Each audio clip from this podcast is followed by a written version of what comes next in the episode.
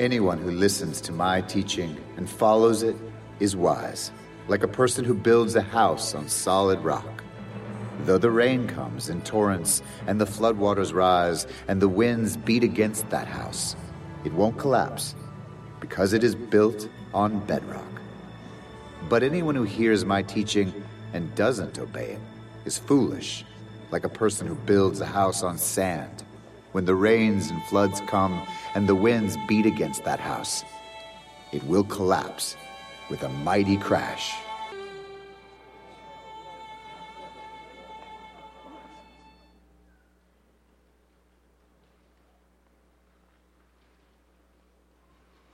Welcome. I am so glad that you were able to join us today.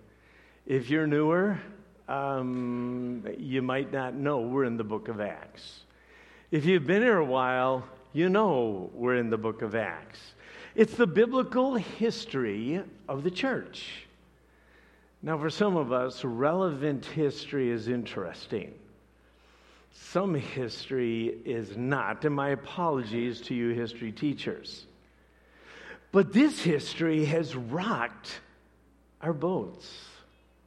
We have learned about God's plan, about how He, well, birthed a church in order to represent Him in this culture, in our culture, and in all the past's cultures. We've learned about the Son's love and the message that has absolutely transformed and changed the world. And we've learned about the Spirit's power and how the Holy Spirit literally indwells every believer and gives them, well, the ability to be able to reflect God well wherever we go. Last week, Paul was in Athens. He modeled for us what evangelism part looks like in making disciples. But now we're in Acts 18. So you can begin to turn your Bibles there. But in Acts 18, we find Paul discouraged. We're not used to that. He's at a low point in his grueling ministry. Let me just recall some things for you. But, but Paul and Silas had been beaten in Philippi. They were thrown in prison and they were forced to leave the town. From there, he went to Thessalonica, where his ministry thrived. It was awesome. People responded for at least three weeks, but then the persecution forced him to Berea. When he went to Berea, people responded one more time. They were excited to hear the word of the Lord. But once again, he was forced to leave. Now, Paul, he arrives alone in this great city of Athens, where his brilliant speech in defense of Christianity has largely been ignored. But God was at work in Athens. He eventually left Athens and went to Corinth, a 53 mile walk. Now, let me say this it was a challenging time for Paul. As we'll soon see, life in Corinth isn't going to get much easier. Yet the good news is that we will see how the Lord rejuvenates his servant in very wonderful and terrific ways. He gives him companions and blesses Paul's work. He comforts Paul and faithfully gives him his promise so that he might be able to do the work that God has called him to do. Saints. That's what the Bible calls all those who are part of God's family. But saints, especially weary saints, can find hope in this passage. You see, God is faithful and promises we will be standing after our storms if we listen to Him. So before we jump into Acts 18, let's pray. God,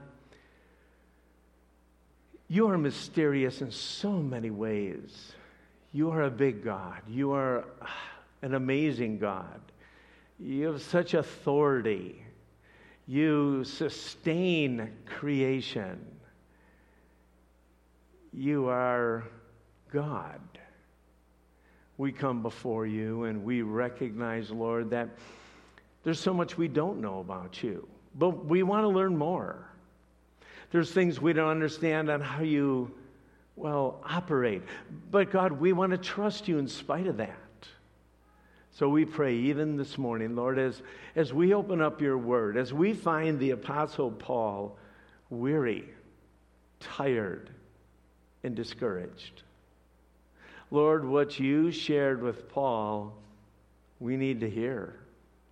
We need to understand your word and the power of your word. And, and so we pray, even this day, God, as we hear from you, that you change us from the inside out. Lord, there's so many other churches that are meeting even now, meeting right here in this county, meeting all over this state and in our country and all over the world. Lord, saints are gathering to hear your word and to worship. And we pray that you would equip them, you'd encourage them, you'd clarify their view of who you are, and empower them for the mission that you've given each one of us. We pray especially, Father, for churches in this area, New Hope and Meadowland and Connection. And we ask, dear God, that you would use the Word of God in these congregations and that they would continually spread good news wherever they go, not only today, but this week. We ask you, Father, as we open up Acts 18. Illuminate this text for us, God. Give us the understanding. And for those especially who are tired and weary and discouraged, we pray you would pump their tires. You're so good at that, God and we thank you for it ahead of time. We pray all these things in your Son's name. Amen. Amen. Now, Paul leaves Athens, as I shared with you, and he travels to Corinth. So, in Acts chapter 18, I'd like you to follow along in your Bibles or up on the screen. We're going to read the first 11 verses.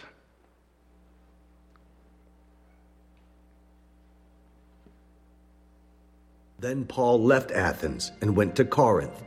There he became acquainted with a Jew named Aquila, born in Pontus, who had recently arrived from Italy with his wife Priscilla. They had left Italy when Claudius Caesar deported all Jews from Rome. Paul lived and worked with them, for they were tent makers just as he was. Each Sabbath found Paul at the synagogue, trying to convince the Jews and Greeks alike. And after Silas and Timothy came down from Macedonia, Paul spent all his time preaching the word.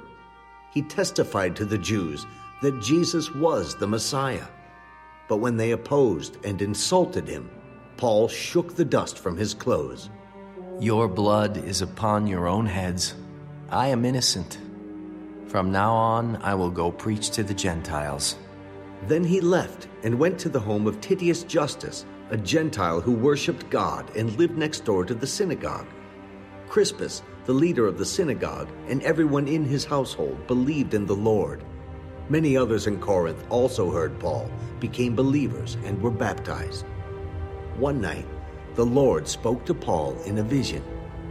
Don't be afraid. Speak out. Don't be silent, for I am with you, and no one will attack and harm you. For many people in this city belong to me. So Paul stayed there for the next year and a half, teaching the Word of God. So many times we read the scriptures and we see the litany of cities. And, we try to understand just a little bit what these cities look like, or you try to imagine what it would mean to actually live in these cities. Well, Pastor Tim Keller, he's a scholar, he's uh, one of my favorite teachers. He seemed to help me understand a little bit more of what these cities might look like right here in the United States. So, so maybe this will help. He sees Athens like Boston. This is the place that Paul just left. But Boston is like an intellectual center. He sees Corinth as a combination of New York City and Vegas, a very sensual commercial center. So many times before, I've often referred to as Corinth as Las Vegas. But this made more sense to me. Not only was this emphasis in Corinth about immorality and, and self fulfillment, but there was this gigantic piece of Corinth that was commercial. And to me, it kind of fits a little better. There was Ephesus, which we're going to eventually get to. And Ephesus, he likens to Los Angeles, which is a popular culture and a cult center. And then Rome was like Washington, D.C., the political center of the nation.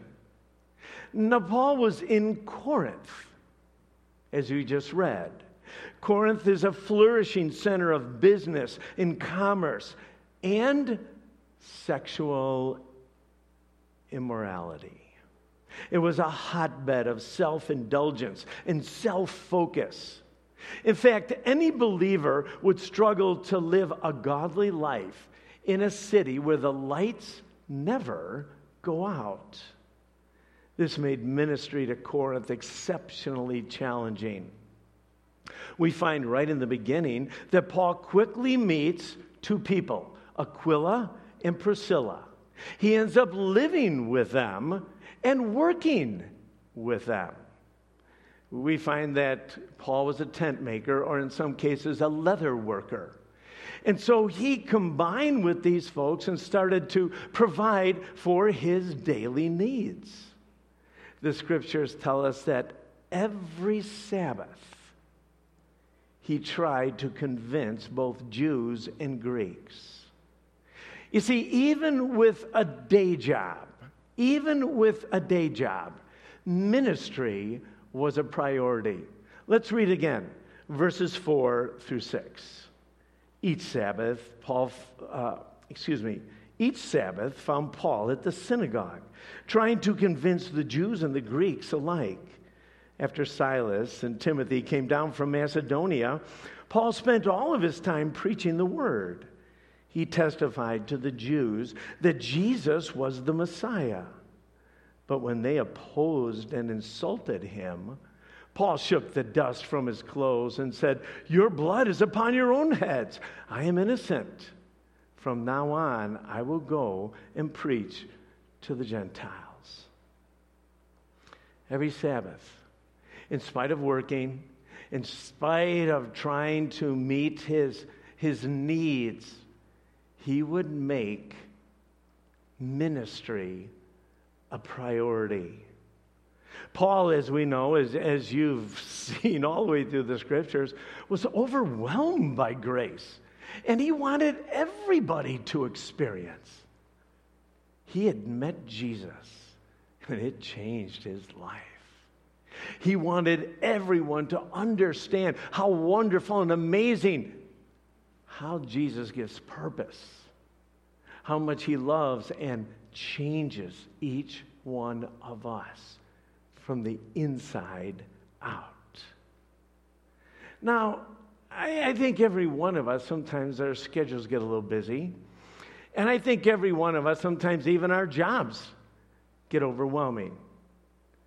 But one of the things that was interesting, even in a new place, even when Paul was well, not officially ministering to others, he went to the synagogue. And he served where he could serve. I'm wondering, are we as a people, well, convincing Jews and Greeks? I know some of us are busy, and I know there's so many things that are going on in our lives. But the truth is, no matter where Paul went, because of his experience with who God was, it just leaked out. So every opportunity he had, he wanted to convince. This word uh, feels a little bit more like reasoned. He was hoping more than anything that whoever he met, whether it be a Jew, whether it be a Greek, I, I just want you to know Jesus. And maybe, as many of us struggle with evangelism, many of us struggle with sharing with others our amazing, wonderful, and terrific life with Jesus. If maybe some of God's grace has waned in our life, maybe we don't realize what we've been saved from and the status that we have as God's children and the amazing future that each one of us have. Maybe we have forgotten that God is the one who's in charge in spite of all the chaos in our world. Well, Paul was convinced that Jesus made a difference, and wherever he went, he shared it. The scripture here tell us that Silas and Timothy arrived from Macedonia and probably with funds. We see this in other parts of the scripture. But this generosity enabled Paul to be able to spend all of his time preaching the word. The scriptures tell us clearly that he testified. He wanted people to know that Jesus was the Messiah, that this Jesus changed lives. But it's interesting the religious, the synagogue goers, the folks who are supposed to be better connected with God, they didn't respond well. They opposed and insulted Paul. So Paul did something that would seem very odd to us. He shook the dust off his clothes. Now, his gesture of shaking out his garments is symbolic and extremely offensive, especially to a Jew. People shook their garments to rid themselves of crumbs after a meal. Paul is literally saying to these Jews and these Greeks in the synagogue, You are now like crumbs to me. I'm shaking you off and I'm leaving you behind. Paul then accompanied his gesture, or this gesture, with a warning that judgment would follow their rejection of the gospel. Now, when you first read this, this seems so uncharacteristic. It, seems so unloving. Yet Jesus and Paul both shook dust off their clothes. If you follow these gentlemen, even in the scriptures, you'll find out that it was really clear that they did not work with everybody. God gives each one of us time, a certain amount of time. And it's critical for each one of us to be able to listen to God, to walk with God, to listen to, the God, to God's promptings to open His Word and learn where He wants us to go and when He wants us to go, with whom even to minister to. Because there are so many good ministries and so many quality people. I don't think right here serving is the question. We know that as one of the privileges that we have as believers is to be able to serve others with joy. But there comes a time in every one of our lives where we need to question what ministry do we get involved with? What people do I spend time with? Who do you want me to disciple, God? Because there comes a time, literally, when you separate from people that you work with. Sometimes you leave or you separate because they're unresponsive. Sometimes, again, and this is just not some cavalier action, it is something I think, especially Paul. Paul was convinced that the Messiah made a difference. And he tried to share this message over and over, especially right here. And the response was negative over and over and over until Paul finally says, You know what? I sense that I need to move on. And so in this case, he left because of unresponsiveness. But other times, all of us, whoever we work with, we leave them. Whether it be the unresponsiveness, as it just said, or maybe it's to unleash them to make disciples. For all of us are able to pour into people's lives. All of us are be able to encourage them to walk with the Lord faithfully. And there comes a time when they are ready, shall we say, to be pushed out of the house. So that they continue to make disciples who make disciples who make disciples. One of the ways that I've encouraged you to discern who to work with or who to spend time with, I, I use the acronym FAT those who are faithful, and those who are available, and those who are teachable. Faithful to the Lord faithful to spending time with God, faithful maybe to you as a teacher, as a mentor, as a disciple maker, available. I've found this one segment is the hardest thing in today's culture because we are so busy. You try to find someone who is faithful, someone who is available, can meet, can serve with you, and someone who's teachable, someone who responds to God's word, someone who repents often, someone who opens the book, listens to our Lord, and obeys our Lord.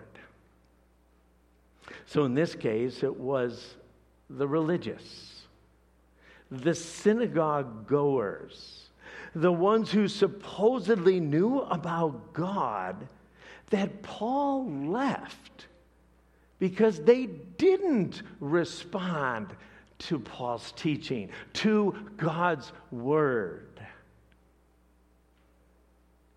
And you have to sit and ask yourself a question. As I sat there and I looked at this, I said, Lord, this is important to you. It needs to be important to me when I open up the book, when I listen to other teachers, am I responsive to you? Are there blind spots in my life, Lord? And this often should happen with every one of us, no matter who the teacher is, no matter when you pick up the word. But God, what is it? What is it that's convicting? What is it that's encouraging? What is it, God, that you want me to listen to? Well, the sad part is, at least these Jews and Greeks were unresponsive to God's word. So, Paul, what he does, doesn't mope around a whole lot. He goes next door to the synagogue, to the home of Titius Justus, and let's see what happens. Verse 7. Then he left and went to the home of Titius Justus, a Gentile who worshiped God and lived next door to the synagogue. Crispus, the leader of the synagogue, and everyone in his household believed in the Lord. Many others in Corinth also heard Paul, became believers, and were baptized. This is actually kind of exciting. Crispus, who led the synagogue, remember back in the first century, uh, the Jews could have a synagogue if there were 10 families that were willing to join. And usually, what would happen out of those 10 families, one person would rise up as the leader, as the one that basically managed, as the one that kind of led. Crispus was that synagogue leader. He, along with his family or household, could even be servants, came to faith. So there was fruit here. Now, we don't have a clear timeline here. But I think this actually happened after Paul shook the dust off his clothes. I think maybe Paul was convincing, Paul was preaching, Paul was sharing good news about Jesus as Messiah. And not a lot of people were responding. But at one time, when the dust was shaken and he left, I think Crispus saw something. He recognized, maybe even heard that judgment. But he responded. Not only he responded, but his whole family came to faith. This had to be a crushing blow to those who went to the synagogue. Are you kidding me? Crispus fell for this? Yeah, he's next door. He's worshiping with Paul. but it also had to be a crushing blow to Crispus. Because for him to leave the Jewish faith or to leave the synagogue, he would be ostracized and persecuted. He had to pay a price. So the scriptures tell us that many others in Corinth also heard Paul now. They became believers. He had just moved just next door. But somehow the word got out. Sometimes the gospel was penetrating. Somehow the people were believing. There was fruit that was happening. The gospel was transforming people because that's what it does. So people came to faith and were baptized. We see not only in the early church, but so many of the early Christians, this was a big deal. This was a person publicly saying to everybody, I now have a new master. I am following Jesus. I once was dead, but now I'm alive. It's so symbolic, so amazing, and so, well, it happened so quickly after someone came to faith. In our culture, sometimes we wait a little bit. We have three folks right here in our congregation that are ready to be baptized, and we are going to have our next baptismal service on September 12th. It's kind of a week right after Labor Day that we start to celebrate all that God is going to do coming in the fall, in the winter, in this new year, this new ministry year.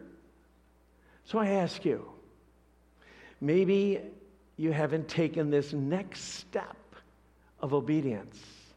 Or maybe over these next few months, as you share good news with those in the office, in the neighborhood, or wherever you are, that people might come to faith. And you might share the good news that Jesus is Messiah. And we might have a, well, a boatload of people willing to let others know that they are now followers of Jesus.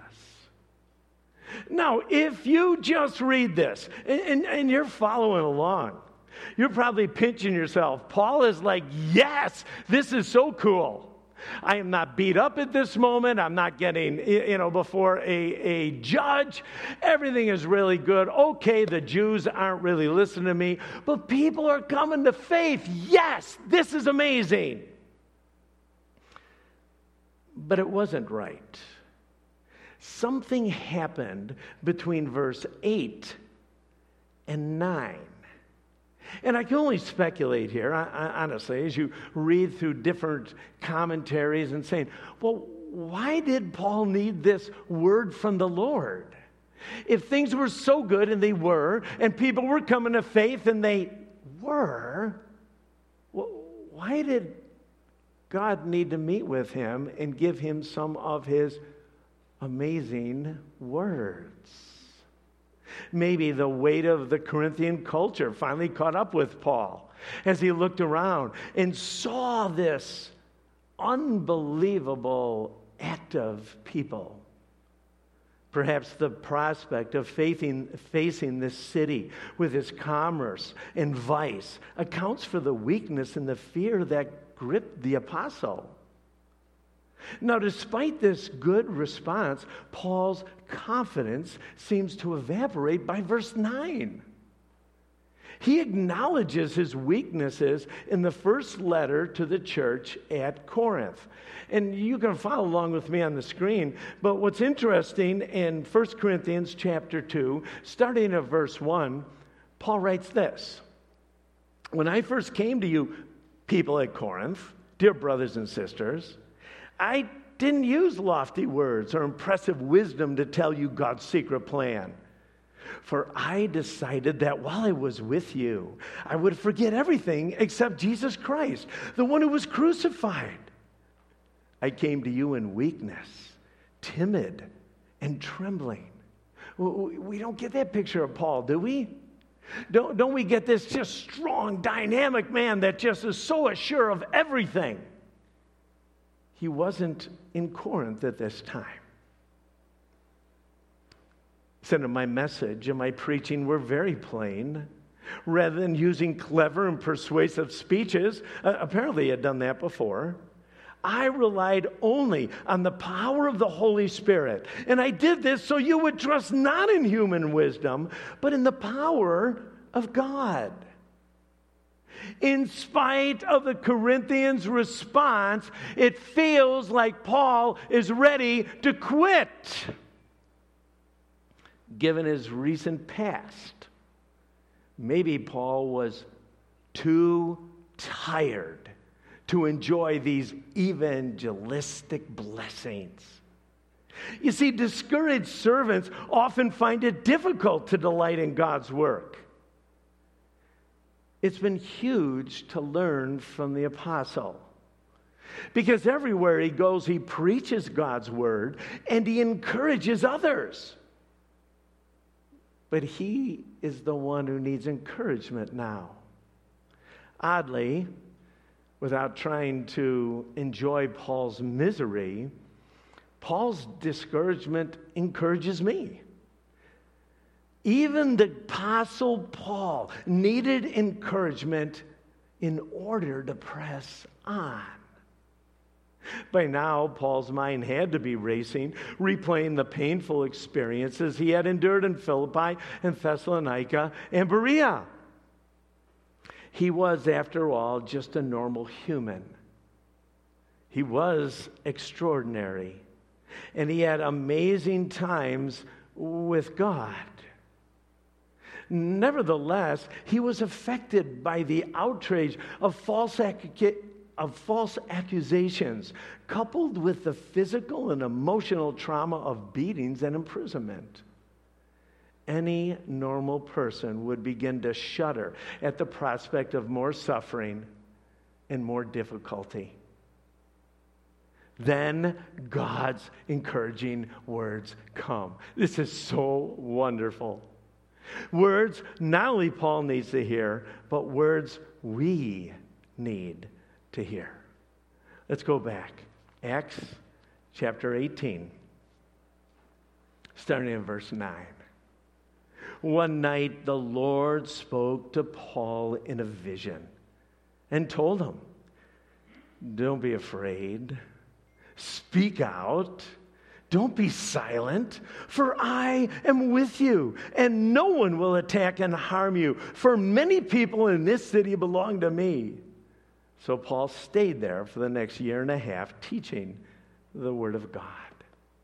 The first thing that Paul hears is don't be afraid. Don't be afraid, Paul. I, I know these last few months and years have paid a price, but don't be afraid. We sometimes think of Paul as being immune to fear, but apparently the opposition and the Corinthian landscape frightened him. He wasn't the first messenger of God who needed a gentle rebuke about not being fearful. Some of the ones that stick out certainly are Joshua. He's taking over after Moses has died. The, the promised land is before him. The very first battle is Jericho. Don't be afraid, Joshua. What about the young Mary? 14, 15, 16 years old. She's never been with a man, but she finds out she's pregnant. what? Don't be afraid, Mary. Don't be afraid. There's a reason that God says, fear not or don't be afraid a whole lot of times in the scriptures.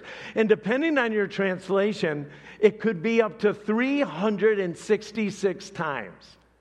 Isn't that cool? It could be. So every day you could read a fear not passage, recognizing that, hey, there's a lot to be afraid of in life. I like how one scholar put it. Paul was like a boxer that needed his corner man to encourage him to get back into the ring, to go another round. You know, it's interesting. David in the Old Testament, a man after God's own heart, was surrounded by the Philistines. It didn't look good for David. But in Psalm 56, verses 3 and 4, this is what David writes. He says, But when I am afraid, I will put my trust in you. I praise God for what He has promised. I trust in God. So why should I be afraid? What can mere mortals do to me? So the encouragement here is to walk with God, is to trust God, is not to be afraid, no matter what circumstance you're in. The second thing God said is don't be silent, speak out. Paul, you've been really, really good at this. You see, many Christians aren't afraid to serve, but we are afraid to speak. Some assume they're not gifted enough, or not knowledgeable enough, or not powerful enough to make the gospel known, or to encourage someone with good news. Interesting. During the training of the 12, Jesus warned his disciples about suffering and then promised them that the Holy Spirit would help them with all of their words. This is one of the benefits of walking closely with the Lord. God will give us words as we listen to Him, as we walk with Him. Even Paul experienced tim- uh, weakness. But in spite of this, the Lord commissioned him. He didn't commission Paul because of his skills in speech. We know that from other passages. So be encouraged. The Lord uses ordinary, fragile people.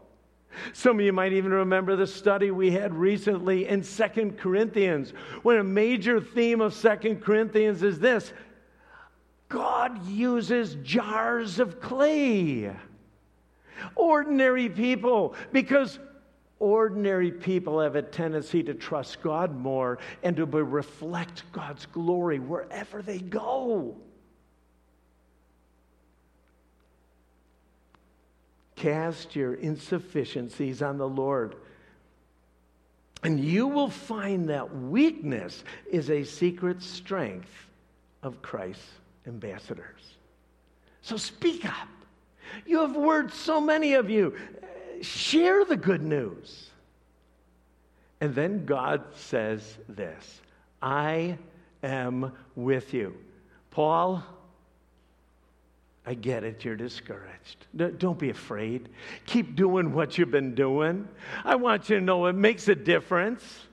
I am going to be with you. The Lord, his first promise to Paul is I'm not going anywhere. This guarantee of God's presence basically repeats Jesus' words in the Great Commission. As you go make disciples, and I just want you to know wherever you go, I will be with you. The same promise was made to Moses in Exodus, and Joshua in Joshua 1, and Jeremiah in Jeremiah 1. It says, I'm going to be with you in all the things that you are going to do. Because the Lord is with his servants, they can persevere in mission. His presence is enough. And, and then God says this, and this is kind of special. This is a specific promise just for Paul. And he had to just be so excited about it. But he says this no one's going to attack or harm you. This was unique to Paul's situation, and God promised to protect him on this specific mission. And then he ends up with this Many in this city belong to me. I've put you there for a reason. I want you to talk. Don't be afraid. keep speaking. I'm going to be with you because there are folks that need to hear this gospel message and they are going to respond. The final promise assured Paul of the Lord's sovereignty and salvation, and that God was going to use him to accomplish his mission of saving the lost. He's basically saying, People are ready to respond, Paul. Don't quit right now. Keep doing what I'm asking you to do. So the scripture tells us that Paul stays and teaches for 18 months. His strength was renewed and his perspective regained through God's word. I look at this. Oh Lord, I need your word every day. Oh Lord, I, I, I need to understand what you want me to do, how you want me to act. Oh God, teach me, mold me. I can't go a day without meeting with you. What an encouragement. Paul heard, Paul listened, and Paul said, Okay, if I'm here, let's do it, God and he stayed for 18 months. But what's interesting, and I'm going to have you read these texts, I'm going to summarize them. But if you start reading at verse 12 and going through verse 17, trouble follows Paul. But I got to believe that he remembered God, God's promise. Because if you read this text, you'll find out that the Jews brought charges against Paul, and Paul was brought again before an authority. And he was put on trial. And I can imagine at this time, Paul's going, Okay, God, you had just talked to me. God, you said I would be protected. Now, here I am once again. This did not go well the last time this happened, Lord, just so you know. But it's so cool that God waited to act just before Paul was going to defend himself. In a very miraculous way, the proconsul there, his name was Gallio. And Gallio rendered a verdict in what today's courts would call a summary judgment, and he basically threw out the case he dismissed the charges. Can you imagine that? Last time it didn't go very well, but God said, hey, this time you're not suffering. It looks like he is. And all of a sudden, out of the clear blue sky, the authority goes, you know what? This is crazy. This guy is going to be let free. Well, the scriptures tell us as we end up, verses 18 through 22, that Paul then leaves Corinth he stops at Ephesus and Jerusalem before returning to Antioch, his home church. In just one little line there, he says, when he stopped at Ephesus, he began to reason with the Jews there. It looks like he was pretty much focused to get back to his home church at this moment after 18 months of ministry in Corinth. But right now, just as he was traveling back, somehow he was drawn to Ephesus and even told the people there, hey, uh, you know, I know you want me to stay, and they did. But Lord willing, I'm going to come back later, and he does in his next missionary trip. But what he does is end up this time. I think instead of being beat up, really encouraged. God's word strengthened him. God's word empowered him. God's word gave him wings in order to do what God has called him to do. You see, there's a great story today again. The work, as we look at in Corinth, started off rather slowly, especially during the tent making days. He was just able to go to the synagogue and, and reason with the Greeks and the Jews. But over time, Paul's ministry produced fruit. Paul found strength in God's word during times of encouragement or discouragement. And trusting God's word enables us to still be standing when the storms come. Isn't that amazing? God says this there's going to be storms. Jesus ended up his Sermon on the Mount with these verses, with this part. So I just want you to know storms of life do come. But if you listen to me, you're going to remain standing at the end. What a promise. Paul responded. Paul was standing at the end. God's mission is unfinished. It is. Sharing the good news and making disciples is something he asked his church to continue with. It's our marching orders. It's encouraging that along the way that God cares and encourages